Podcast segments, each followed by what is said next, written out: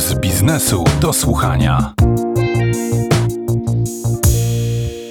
Skoro dzisiejszy podcast jest o cukrzycy, to na początku w tym temacie trzeba się doedukować. Podawkę skoncentrowanej, fundamentalnej wiedzy zgłosiłem się do pani profesor Doroty Zozulińskiej-Ziółkiewicz z Uniwersytetu Medycznego w Poznaniu, szefowej Polskiego Towarzystwa Diabetologicznego. Na sam początek poprosiłem ją o krótkie wyjaśnienie, jakie są podstawowe typy cukrzycy, bo w tym przypadku mamy do czynienia nie z jedną chorobą, tylko z zespołem chorób.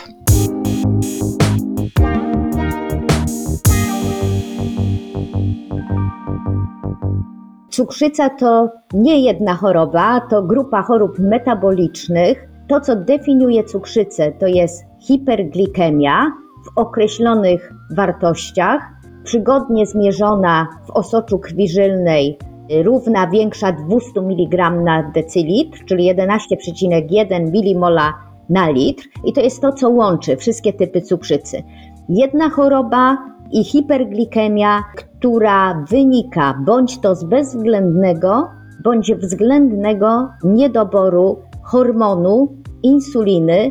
Nazwa insulina od wysepek Langerhansa, których znajdują się komórki beta w tych wyspach trzustkowych, bo te wyspy Langerhansa mieszczą się w trzustce i one produkują i wydzielają insulinę. Insulina jest jedynym hormonem, który ma zdolność obniżania cukru we krwi. Jak tego hormonu bezwzględnie, bezwzględnie, czyli wtedy, kiedy on nie jest produkowany, nie jest produkowany dlatego, że komórki beta zostają zniszczone przez różne procesy, albo jest produkowana insulina, ale ona nie działa. Mówimy wówczas o insulinooporności, i to powoduje względny niedobór insuliny, względny, bo względem potrzeb organizmu jest deficyt tej insuliny i wówczas generowana jest hiperglikemia, która definiuje cukrzycę. Od 1998 roku klasyfikujemy cukrzycę w czterech klasach. I to pokazuje właśnie te różne twarze cukrzycy. Klasa pierwsza to jest typ pierwszy cukrzycy. Jest to cukrzyca, która wynika z procesu autoimmunologicznego uszkodzenia komórek beta. Czyli sam organizm atakuje e, swoją trzustkę. Tak jest. Jest to choroba z autoagresji, ale selektywnie, nie cała czustka, selektywnie są niszczone komórki beta produkujące, wydzielające insulinę. Jeżeli tych komórek zniszczonych zostanie no, ponad 90% u osób nieotyłych, to manifestuje się to hiperglikemią i to jest bezwzględny niedobór insuliny. Ta cukrzyca dotyka głównie dzieci, młodzież, młodych dorosłych, ale można na nią zachorować też w wieku dojrzałym i podeszłym. Mamy znaczniki, które pozwalają nam zdefiniować, że jest to choroba autoimmunologiczna, cukrzyca typu pierwszego. Klasa druga to jest cukrzyca typu drugiego. I ta cukrzyca powinna nam się kojarzyć z otyłością. To jest ta najbardziej powszechna forma tak, cukrzycy. Tak, 80, ponad 80% całości cukrzycy stanowią osoby z cukrzycą typu drugiego. I ta cukrzyca z kolei u podłoża jej leży zmniejszona wrażliwość tkanek na działanie insuliny. Większość komórek naszego organizmu potrzebuje insuliny żeby wprowadzić wewnętrzne tory metaboliczne glukozę, podstawowy materiał energetyczny. Do tych komórek należą m.in. mięśnie, które stanowią budulcową, no, dużą objętość tak, e, naszego organizmu, adipocyty, wątroba. Jeżeli insulina jest produkowana, ale w za małej względem potrzeb organizmu ilości, a tak się dzieje przy tej insulinooporności związanej z otyłością, to dochodzi do hiperglikemii.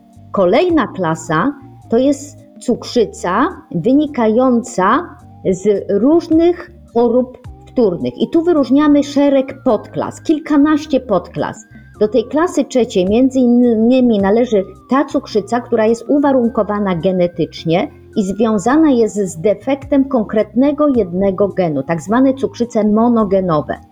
Pani profesor, ile osób łącznie w Polsce może chorować na cukrzycę i jakie są najpoważniejsze powikłania związane z tą chorobą? No bo wiadomo, że po pierwsze trzeba bardzo uważać na dietę, no ale samo to, że jesteśmy chorzy na cukrzycę wpływa też, rozumiem, na kondycję innych naszych narządów. W Polsce na cukrzycę choruje, jak się szacuje, 3 miliony naszych obywateli. Mówię, jak się szacuje, dlatego że w Polsce rejestru nie ma.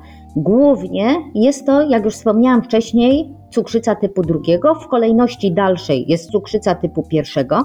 Należy pamiętać o jeszcze jednej klasie, o której nie powiedziałam, to jest klasa czwarta, to jest cukrzyca ciążowa. Cukrzyca ciążowa to jest ta cukrzyca, która pojawia się u kobiet w ciąży. Po rozwiązaniu ciąży ustępuje, ale kobieta, która w ciąży miała cukrzycę ciążową, jest w grupie zwiększonego ryzyka zachorowania na cukrzycę typu drugiego. Podobnież jak staje się coraz większym problemem zwiększona zapadalność na cukrzycę typu drugiego, na cukrzycę typu pierwszego, tak obserwujemy zwiększoną zapadalność na cukrzycę ciążową.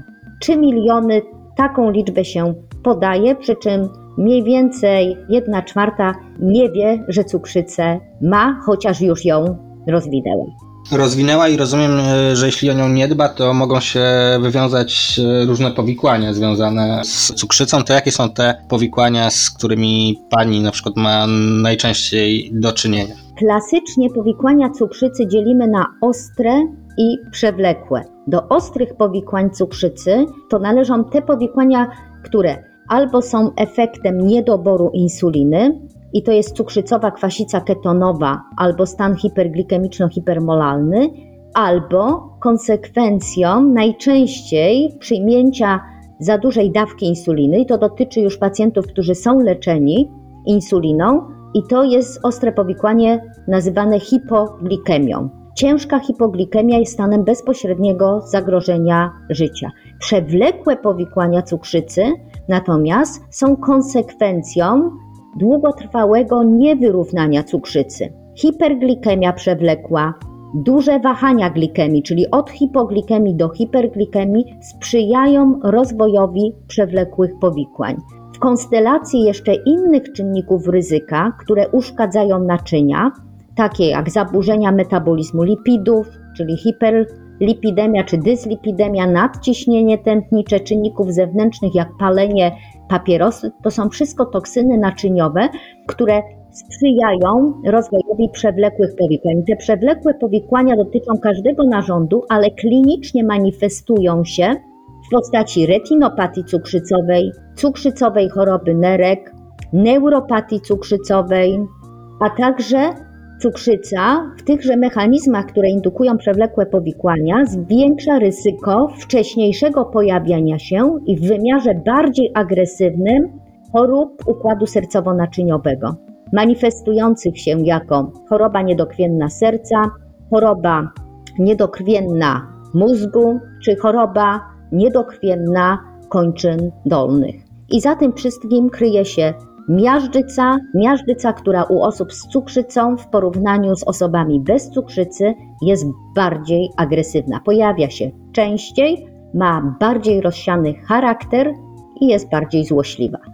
Pani profesor, co pani z punktu widzenia właśnie diabetologów Polskiego Towarzystwa Diabetologicznego, co dla was jest najważniejsze w kwestii leczenia, profilaktyki, diagnostyki cukrzycy? Bo ja rozumiem, że po pierwsze jest problem z tym, że wielu Polaków ma cukrzycę i o niej nie wie, a po drugie, nawet jeśli ma i wie, to jest pewnie problem z takim bieżącym dbaniem i leczeniem, co powoduje, że pojawiają się powikłania, które pojawić by się nie musiały. Cukrzyca jest taką chorobą, której lepiej zapobiegać aniżeli leczyć, a jak leczyć, to należy już skutecznie.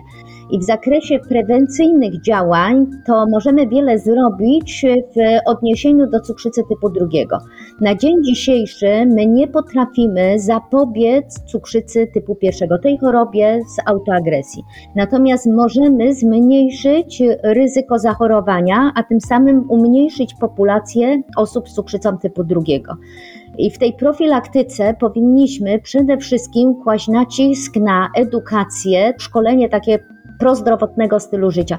I powinno to być już tak naprawdę czynione w odniesieniu do kobiet ciężarnych, dalej poprzez przedszkole, szkołę, nauka, jak należy zdrowo żyć, jak należy postępować, aby nie dopuścić do rozwoju otyłości, bo od otyłości już jest krótka ścieżka do cukrzycy typu drugiego. Czyli prewencja cukrzycy typu drugiego, mamy na to dowody, jest możliwa, ale trzeba ją wcześniej zacząć i kierować edukację prozdrowotną od najmłodszych lat, starając się, żeby to weszło w krew. Czyli zdrowe ruszanie, zdrowe odżywianie. Diagnostyka, no tutaj w grupach zwiększonego ryzyka zachorowania na cukrzycę powinna być aktywna diagnostyka, czyli powinny być systematyczne badania, które zwiększą prawdopodobieństwo wychwycenia cukrzycy na wczesnym jej etapie. Zdarza się cały czas niestety, że rozpoznajemy cukrzycę, w związku z tym, że cukry nie bolą i wiele lat może jeżeli nie ma badania wykonywanego, dana osoba może funkcjonować w hiperglikemii, która prowadzi do rozwoju przewlekłych powikłań i sprawia, że rozpoznajemy cukrzycę, to częściej zdarza się w cukrzycy typu drugiego, w stadium zaawansowanych powikłań przewlekłych, z których no takim ekstremalnym to jest zespół stopy cukrzycowej. I do dnia dzisiejszego niestety zdarza się tak, że trafia pacjent z zespołem stopy cukrzycowej i równocześnie z rozpoznaniem zespołu stopy cukrzycowej dopiero jest rozpoznawana cukrzyca, która oczywiście trwała przez lata, a pacjent był nieświadomym tego. Pani profesor, mamy postępy w farmacji, biotechnologii na wielu frontach i jestem ciekaw, jak to wygląda na froncie cukrzycowym, no bo to jest tak, że cukrzycy no chyba się po prostu nie da wyleczyć, tak? Nie wiemy teraz o jakichś skutecznych metodach leczenia, natomiast można nią coraz skuteczniej zarządzać w taki sposób, żeby dla pacjenta życie z cukrzycą było jak najmniej uciążliwe. To i prawda, i fałsz, dlatego że jeżeli chodzi o cukrzycę typu drugiego, to mamy już dowody na to, że poprzez odpowiednie wczesne rozpoznanie, właściwe leczenie, zlikwidowanie problemu otyłości, możemy pacjenta wprowadzić w stan remisji, czyli cofnięcia się choroby. Czyli wtedy jego trzustka jest w stanie produkować insulinę, którą organizm dobrze toleruje i wszystko jest w porządku, nie trzeba tak kłuć się na przykład i badać sobie stanu cukru, bo organizm działa tak jak powinien. Cukrzycy typu drugiego generalnie jak rozpoznajemy cukrzycę typu drugiego, to w tej chwili to jest ten postęp, który dokonał się w ostatnich latach. W XXI wieku dysponujemy lekami o udowodnionej skuteczności w, w zakresie przedłużania życia. I to są dwie grupy leków, to są analogi GLP-1 i to są flozyny. Te grupy leków mają dowody na to, że zmniejszają ryzyko rozwoju, progresji przewlekłych powikłań sercowo-naczyniowych i nerkowych i zwiększają szanse na dłuższe przeżycie, zmniejszając ryzyko przedwczesnego zgonu. Te leki też zrewolucjonizowały zarówno analogii GLP-1, jak i flozyny, leczenie cukrzycy typu drugiego, nawet u pacjentów, którzy dobrnęli już do etapu leczenia insuliną, dlatego że u wielu pacjentów pozwala zastosowanie tych leków zredukować albo wręcz odstawić insulinę, czyli jak gdyby wycofać się z zaawansowanych terapii i pozwolić je uprościć. I tak się dzieje w cukrzycy typu drugiego. To jest duży postęp, jeżeli chodzi o te nowe grupy leków. W cukrzycy typu pierwszego obserwujemy w leczeniu, w terapii też kolosalny, ogromny postęp, jeżeli chodzi o rozwiązania technologiczne, o preparaty, insulin, coraz sprawniej funkcjonujące systemy ciągłego monitorowania glikemii. To jest na pewno rewolucja XXI wieku. Jakbym miała powiedzieć, co się największego wydarzyło, jeżeli chodzi o terapię cukrzycy w XXI wieku, to myślę, że najbardziej, największym przełomem w leczeniu pacjentów insuliną to jest wprowadzenie właśnie systemów ciągłego monitorowania monitorowania glikemii. Te systemy synchronizowane z osobistą pompą insulinową pozwalają skonstruować przy odpowiednim jeszcze aplikacji algorytmie, pozwalają skonstruować technologiczną sztuczną czustkę i taką od stycznia mamy dostępną w Polsce. No niestety są to takie nowoczesne elementy, które nie dla każdego pacjenta z powodów ekonomicznych, finansowych są dostępne, no ale ta pętla zamknięta, bo o niej mowa jest już dostępna i pacjent pacjenci, którzy korzystają z tego dobrodziejstwa technologicznego, pozwalają na osiągnięcie normoglikemii u pacjenta z cukrzycą typu pierwszego, zmniejszając, minimalizując ryzyko hipoglikemii, minimalizując ryzyko wysokich cukrów, które przyczyniają się do rozwoju przewlekłych powikłań. Cukrzycy typu pierwszego na dzień dzisiejszy nie potrafimy wyleczyć, aczkolwiek są działania, są badania, są próby z różnymi lekami, które ingerują w układ immunologiczny. Tu też mamy historię polską poltregów, czyli limfocytów regulatorowych, które pełnią rolę takiego strażnika dla między innymi komórek beta. Te badania są daleko osadzone w postępie, natomiast no cały czas jeszcze nie spowodowały tego, że możemy mówić o wyleczeniu cukrzycy typu pierwszego, ale w cukrzycy typu pierwszego mamy też narzędzia, które pozwalają pacjenta z nowym rozpoznaniem cukrzycy wprowadzić pacjenta w okres częściowej klinicznej remisji. Ten okres częściowej klinicznej remisji cukrzycy pierwszego to jest takim okresem wygodnym i miłym dla pacjenta, dlatego że wielu pacjentów w tym okresie z powodu własnego powrotu do własnego wydzielania insuliny potrzebuje niewielkiego wspomagania insuliną egzogenną. Także no postęp duży, ogromny w XXI wieku, tak jak i w wielu dziedzinach medycyny i nie tylko obserwujemy bardzo duży postęp, jeżeli chodzi o leczenie cukrzycy. I zarówno tej cukrzycy, która wymaga od samego początku leczenia insuliną, jak i cukrzycy typu drugiego, gdzie dojście do insulinoterapii, można powiedzieć, jest swoistą e, porażką terapeutyczną. Bardzo dziękuję za rozmowę. Moim gościem była profesor Dorota Zozulińska-Ziółkiewicz, szefowa Polskiego Towarzystwa Diabetologicznego. Dziękuję bardzo.